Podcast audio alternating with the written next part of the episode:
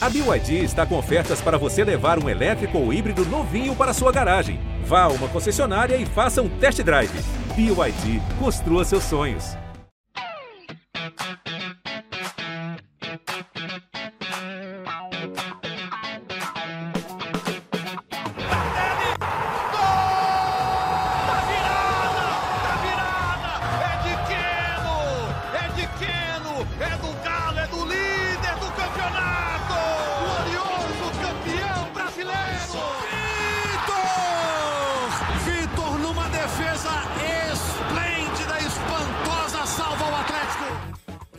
Torcedor e torcedora atleticana, esse é o GE Atlético, eu sou a Laura Rezende, estou aqui mais uma vez comandando essa resenha do podcast e hoje vai faltar é tempo, viu, por tanto de coisa que a gente tem que conversar aqui sobre o Galo nessa semana. Quem está comigo nessa é o Fred Ribeiro e o Marcelo Cardoso, são setoristas do Galo no GE.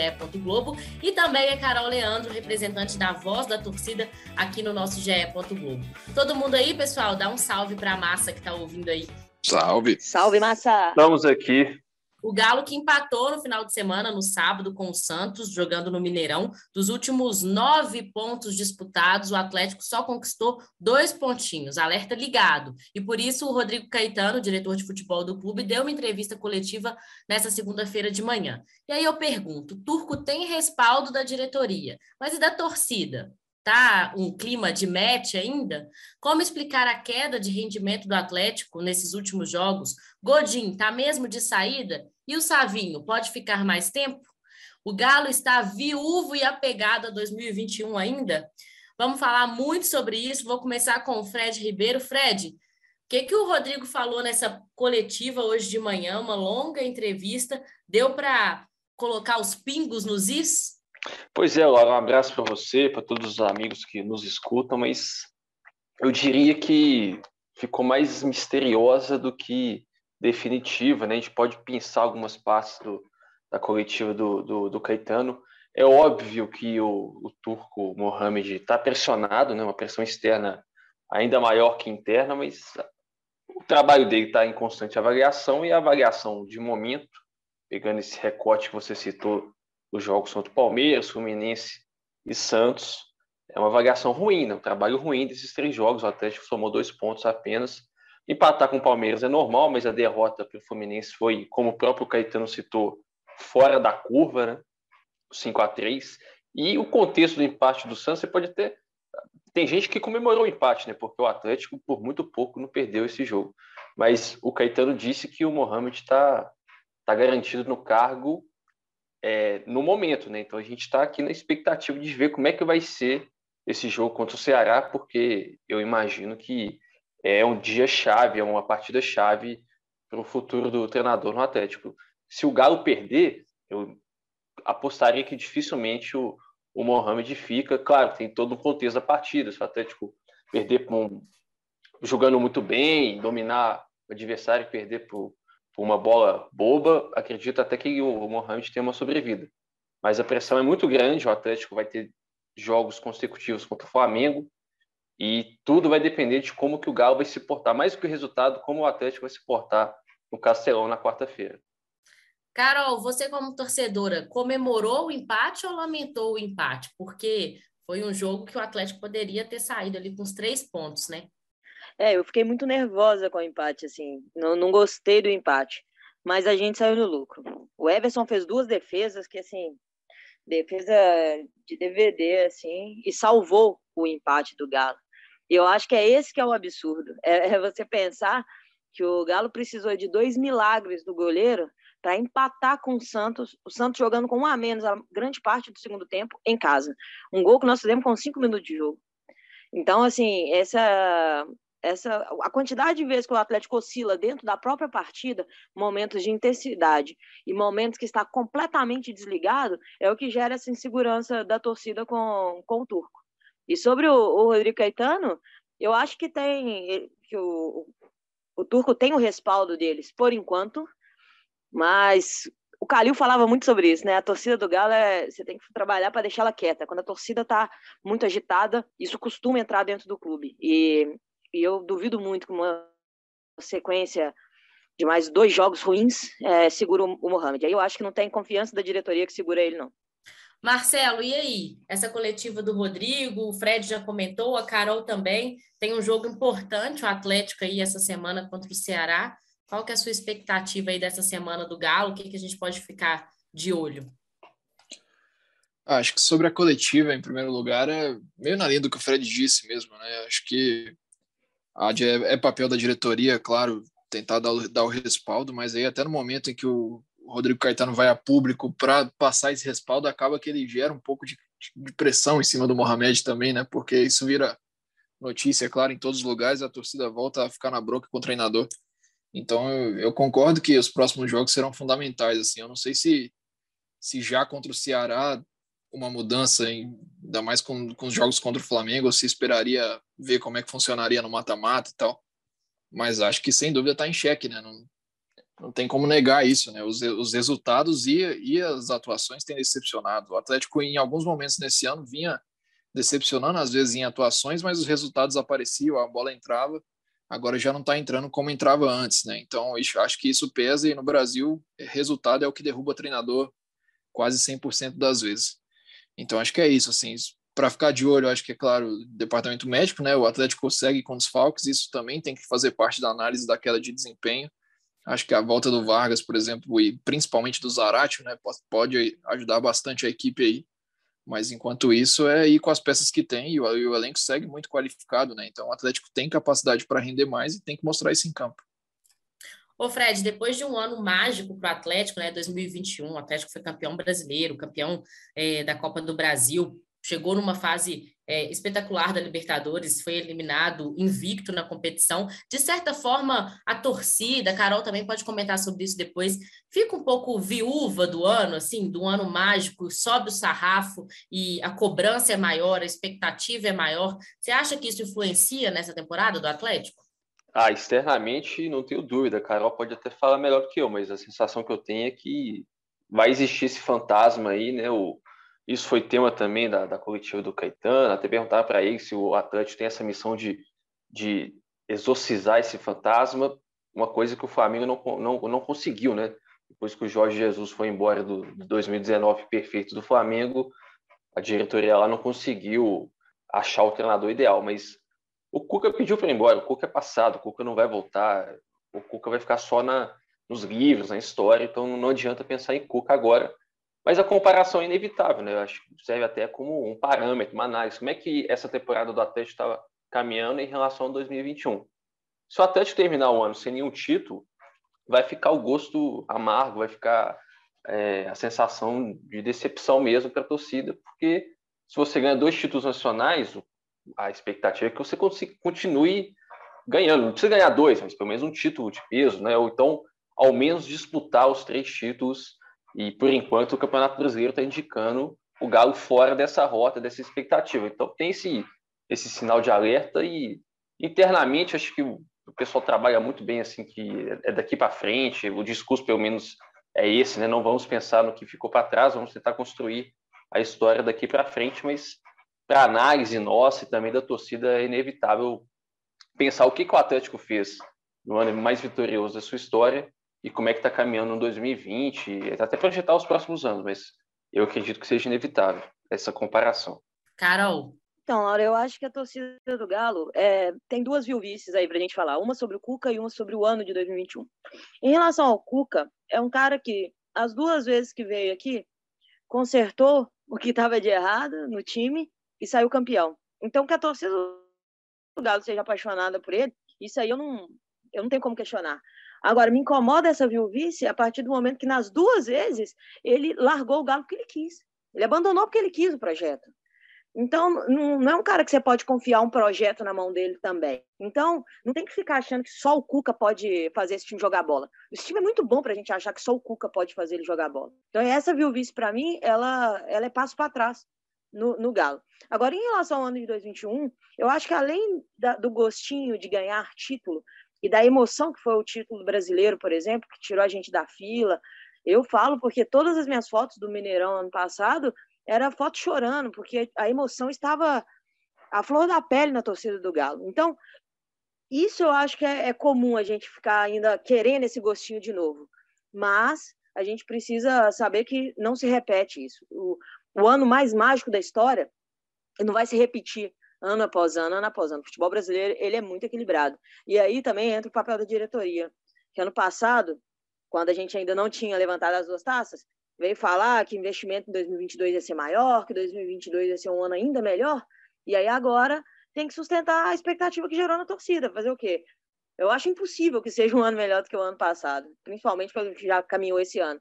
Mas geraram essa expectativa na torcida também. E isso não é bom, porque se você achar que o normal, a régua vai ser ganhar no mínimo dois títulos grandes por ano, é, você está muito mais perto do fracasso do que do êxito. Então, para mim, teve, teve esses dois erros aí, e a gente tinha que concentrar no ano. Não dá para a gente querer 2021 de novo, porque não repete.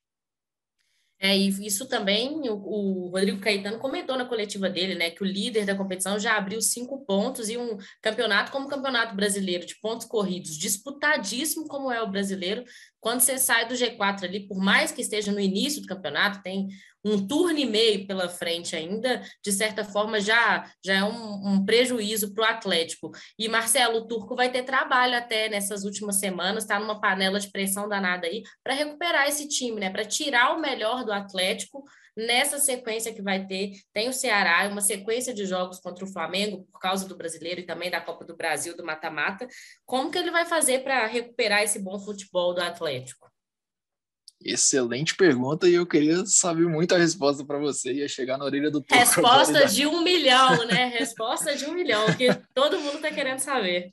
Eu acho que principalmente o Turco queria saber a resposta, mas não tem muito segredo, né? Treinar, por mais que praticamente não tenha tempo para isso, né? Eu acho que o elenco tem que se fechar, os atletas têm que conversar ali, acertar, porque como a Carol disse também, né? O elenco não desaprendeu a jogar bola, né? é praticamente E o elenco o é muito parecido, né, Marcelo? Isso que eu ia falar, a base é. do, do time do Atlético é a mesma. É isso, assim. Então, as peças estão lá, segue um time de extremamente alto nível, dá para colocar ali facilmente no top 2, top 3 do, do país. Então, é as coisas se acertarem, né? Existem momentos de instabilidade, aconteceu até com o Cuca no ano passado, só que a resposta veio de forma imediata, e eu acho que é isso que o Atlético tem que fazer agora, né? Tem que o pessoal se reunir ali, acertar, talvez alguns ajustes, o próprio Turco acertar isso com os atletas, né? De talvez deixar o Alan jogando mais como jogava no ano passado, por exemplo, manter o posicionamento defensivo um pouco mais semelhante, talvez a forma de atacar, a própria questão da intensidade, né, que a torcida principalmente se incomoda um pouco às vezes com esse estilo do Atlético de agora. Eu acho que até pela maratona de jogos, o Atlético às vezes ele se poupa dentro das partidas, né? Ainda mais quando vem de, de derrotas consecutivas, o objetivo é vencer, então acaba recuando ali, tentando, jogando mais com medo de tomar gols do que com vontade de, fazer mais. Então acho que é isso, assim, passa por, por uma conversa ajustada ali do elenco, superar as adversidades e tentar tentar o resultado, que infelizmente no Brasil é isso que funciona, né? O Atlético pode às vezes ter uma baita atuação, se não conseguir o resultado, a pressão vai continuar. Então, é resultado, chega lá jogar contra o Ceará, o Atlético tem time para vencer, o Ceará com o treinador que está chegando agora também, então tem que fazer anunciou o papel dele para Marquinhos Santos, né? Depois da saída do Dorival, que foi para o Flamengo, o Ceará anunciou o Marquinhos Santos, esse técnico do América. Exatamente. Então o Atlético tem que se aproveitar disso, né? O, tra o trabalho do Turco é mais longevo, ele conhece melhor as peças que tem, tem que chegar lá no Castelão e conseguir o resultado. Fred, agora eu te pergunto, Godin tá de saída mesmo? Vai vai deixar o Atlético? Chegou como uma contratação badaladíssima para essa temporada, mas acho que não deu match, né? É, achei que teve um acho não tenho certeza que teve azar, né? Porque o projeto apresentado para ele, que seria o substituto do Alonso. Teve a guerra lá da Rússia e da Ucrânia, o Alonso acabou voltando e Hoje, pelas, pelas apresentações dele, ele está com problema no joelho, ele é a quinta opção. E deu entrevistas recentes no Uruguai, né? Tá, tá com a seleção uruguaia ainda, tá voltando para o Brasil entre a, essa terça e quarta-feira. Mas ele deixou claro que o Atlético não é a prioridade para ele, né? O Atlético é apenas uma ponte, um laboratório, qualquer que seja a palavra, para ele chegar bem na Copa do Mundo. Vai para a quarta Copa com, o Uruguai, foi um sacrifício o Uruguai se classificar. Então, para ele, interessante é jogar. Pode ser no Atlético, pode ser no Vegas, pode ser em qualquer outro clube. No Atlético, ele não vai jogar. Muito provavelmente não vai jogar. Então, acredito que ele vai sentar aí nessa semana com o Caetano, com um dos quatro R's lá, com a direção do Atlético, para acertar essa rescisão amigável. Ele tem um contrato até o fim do ano, tinha uma opção de renovação, mas tudo indica que ele sequer vai cumprir esse contrato inicial, deve ir mesmo para o Vegas, já foi convidado para jogar lá. E o Caetano indicou que o Atlético vai atrás de reposição e todos nós sabemos que o nome aí para ser o substituto do Godinho é o Gemerson. Falta só confirmar, mas eu diria que é uma situação já concretizada, pelo menos na cabeça da, dos personagens. Né? O Godinho quer sair, o Atlético também não vai fazer muito esforço para ele ficar, e já tem aí o, o possível substituto, que é o Gemerson, que está livre no mercado, mas é um jogador também que vai voltar com uma situação parecida com o Godinho. Não jogou bem na, na França. Fora de ritmo também, né, Fred? É, tem, tem, essa questão, né? Apesar que ele estava jogando lá, mas já são dois meses que ele, ele praticamente não joga, mas ele estava jogando mal num time ruim da França, que foi e rebaixado. A, a readaptação ao futebol brasileiro também, né? Que, que é. quando você chega no meio da janela, você não tem muito tempo, a torcida não tem muita paciência ali, não. Tem que chegar e jogar. É, eu até acho que o Gemerson não vai chegar para ser o, ah, o zagueiro, a salvação do sistema defensivo. Vai ser uma peça lá, vai entrar num jogo ou outro. O zagueiro costuma levar cartão amarelo e tal. Ele jogou no Corinthians, então tem uma passagem recente pelo futebol brasileiro. É, mas acho que vai ser só uma peça assim, de composição de elenco. Mas o Godin, acho que a gente pode até cravar aqui, foi uma, uma contratação decepcionante por, não, é difícil apontar o culpado, né? Não está em boas condições físicas, já está em outro momento da carreira, está é, tá pensando muito mais no Uruguai do que em conquistar alguma coisa por clube, até pelo currículo que tem. Chegou com muita pompa, até pelo nome dele, justa, né? Pompa justa, mas vai acabar saindo sem deixar saudade nenhuma na torcida, tenho certeza. Vai deixar saudade, Carol? Ou também você concorda com o Fred que foi uma contratação decepcionante? completamente decepcionante, Godin. Assim, é, não, não culpo ele pelo, pelo fracasso totalmente dito, porque o Galo está com problema no sistema defensivo. Você pode trocar um zagueiro, coloca outro. A zaga hoje, a defesa é titular do ano passado e não, e não encaixa do mesmo jeito. Então, assim, temos um problema de sistema, não é culpa do Godin. Mas o Godin também, quando, quando jogou, não, não fez nada melhor do que os que estão aí. E eu acho que o Godinho também sentiu muito o ritmo do futebol brasileiro. O futebol brasileiro é muito rápido. É muito rápido. E ele, por exemplo, jogando pela seleção uruguaia, seleção uruguaia é uma seleção retranqueira. Todo mundo aí marca, todo mundo quer dar carrinho até na placa de publicidade. Então ele fica menos exposto. No futebol brasileiro, que todos os times têm um jogador rápido, ele ia sofrer mais do que, do que qualquer outra coisa. E eu acho que fica bom para os dois lados. Ele vai, consegue se preparar para a Copa do Mundo, e o Galo e o Galo consegue não ter uma despesa tão cara por mês com alguém que não, não estará jogando. Também acho que vai, vai ter uma despesa, acaba tendo uma despesa alta com, com o Gemerson, mas não tanto quanto o Godin, e eu acho que, ele, que o Gemerson pode render um pouco mais. Para mim, a, esse, essa troca toda que vai ter aí na, na defesa do Galo vai ficar, vai ficar de bom tamanho para o Atlético. Marcelo, agora falando do jogo contra o Ceará, o Atlético perde sua dupla de volante, né? Jair e Alan suspensos, não jogam contra o Ceará. Quem são os possíveis substitutos para compor esse meio de campo do Galo? É, perde, perde duas peças importantíssimas, né? Alan e Jair, eu acho que o Otávio é um substituto certo para entrar e ali na vaga do Jair abre um leque de possibilidades, né? Eu acho que de imediato a gente pensa no Caleb ali, mas o Turco pode pode até fazer uma mudança de esquema, se ele quiser. Ele já colocou o Rubens até em algumas ocasiões. Ele acho que contra o Atlético Paranaense ele escalou o Rubens mais aberto ali pelo lado para deixar o Nath centralizado. Enfim, tem, tem opções. Eu acho que a entrada certa é do Otávio, que é o substituto imediato do Alan. Mas ali para a vaga do Jair, o Atlético, o Turco tem opções ali e aí vai depender do que ele quer, né? Se ele vai montar um time que vai lá buscar a vitória desde o começo ou se ele vai se fechar para tentar explorar contra-ataques. Vai da estratégia que o Turco quiser para esse jogo tão importante aí quarta-feira. E tem retorno do DM também, né, Fred? A gente já falou aqui no início do podcast, o Vargas está liberado.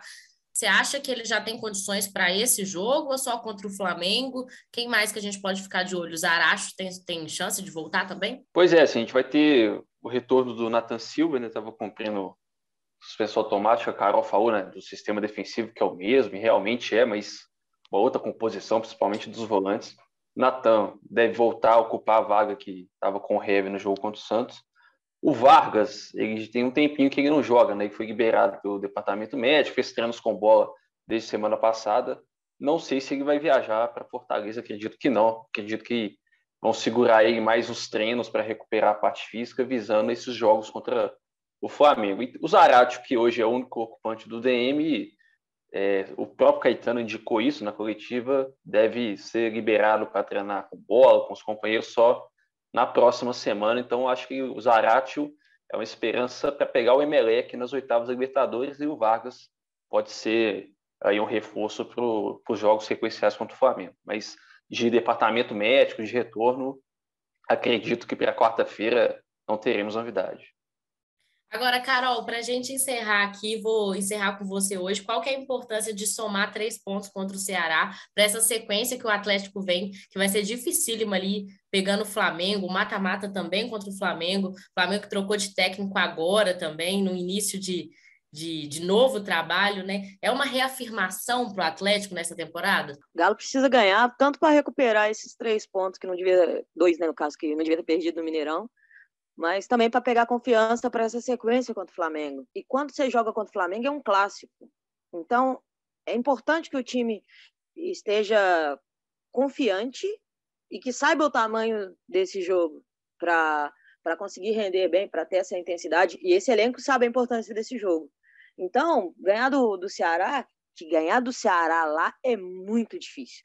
É muito difícil. Não importa o quanto que o Galo seja melhor que o Ceará, o Galo sempre sofre contra o Ceará para ganhar lá. Então é muito importante. Uma vitória dessa traz de volta a confiança, até uma tranquilidade a mais para o Turco não estar tá trabalhando o tempo todo com a, com a corda no pescoço e já focar no, no Flamengo depois dessa partida. É muito importante ganhar do Ceará lá. Já ia me esquecendo, Fred Ribeiro, de falar do Savinho. Savinho foi um, uma das peças que jogou bem né, contra o Santos no Mineirão, marcou um gol bem bonito até, um gol é, um, um, lançamento do Keno, ele aparece ali nas costas da zaga e, e marca o único do, do, gol do Atlético. A gente sabe que já, é, já há uma negociação do Atlético com o grupo Manchester para venda do Savinho, mas o Caetano falou na coletiva também de uma possibilidade dele ficar mais no Atlético, jogar mais, né? Como é que é isso? É, foi até engraçado porque eu perguntei uma outra coisa para o Caetano ele acabou respondendo, um outro assunto que foi até mais interessante, mas ele disse que o Atlético tentou é, a permanência do Savinho, e eu imagino aí, não é palavra dele, mas eu imagino que essa tentativa foi que o Savinho ficasse pelo menos até o fim da temporada, depois é, iria para a Europa. Mas a gente foi apurar e tal, é uma situação praticamente descartada, apesar da tentativa do Atlético. É, o Savinho realmente vai embora do clube está nos seus dias finais aí, talvez os melhores dias, né? porque ele não foi aproveitado no, depois dessa negociação, aí depois retornou a, a, aos jogos, foi utilizado, fez gol na Libertadores, fez esse gol contra o Santos, mas ele vai mesmo embora em julho e tudo indica, conversando com as pessoas que, que fazem parte da carreira do, do Savinho, será emprestado por PSV. O PSV não faz parte do, do Grupo City, mas o Grupo City deve registrá-lo em um dos seus vários clubes espalhados pelo mundo aí e vai ser emprestado por PSV da Holanda já para se ambientar. Não tem chance de, de, de ser emprestado para o próprio Atlético, né, Fred? É, pelo que a gente apurou aqui, é uma, foi uma tentativa do Atlético. O Atlético vislumbrou essa possibilidade de, sabe, assinar o contrato, ser vendido, mas que o Grupo City emprestasse ele para o Atlético, pelo menos aí, aí eu imagino até o, o fim da temporada, mas isso aí, conversando com algumas pessoas é, relacionadas ao Savinho, é, foi descartado, o Savinho vai mesmo defender outro clube e tudo indica que seja mesmo PSV. Uma pena, né? Porque quando ele surge, quando ele vira uma opção efetiva do ataque do Atlético, né? Deixou o Ademir no banco e correspondeu fazendo gol. É a hora de fazer as malas e ir embora. Uma pena mesmo, acho que a história do, do Savinho poderia ser um pouquinho maior com a camisa do Atlético é, no profissional, tem uma história bonita na base, mas vai acabar indo para a Europa rápido demais. O, GE da, o podcast GE Atlético fica por aqui, né? E hoje teve gravação e edição do Rafael Bizarello. A gente volta logo depois do jogo contra o Ceará para a gente falar, quem sabe, dessa recuperação do Atlético no Brasileirão. Valeu! Apita pela última vez!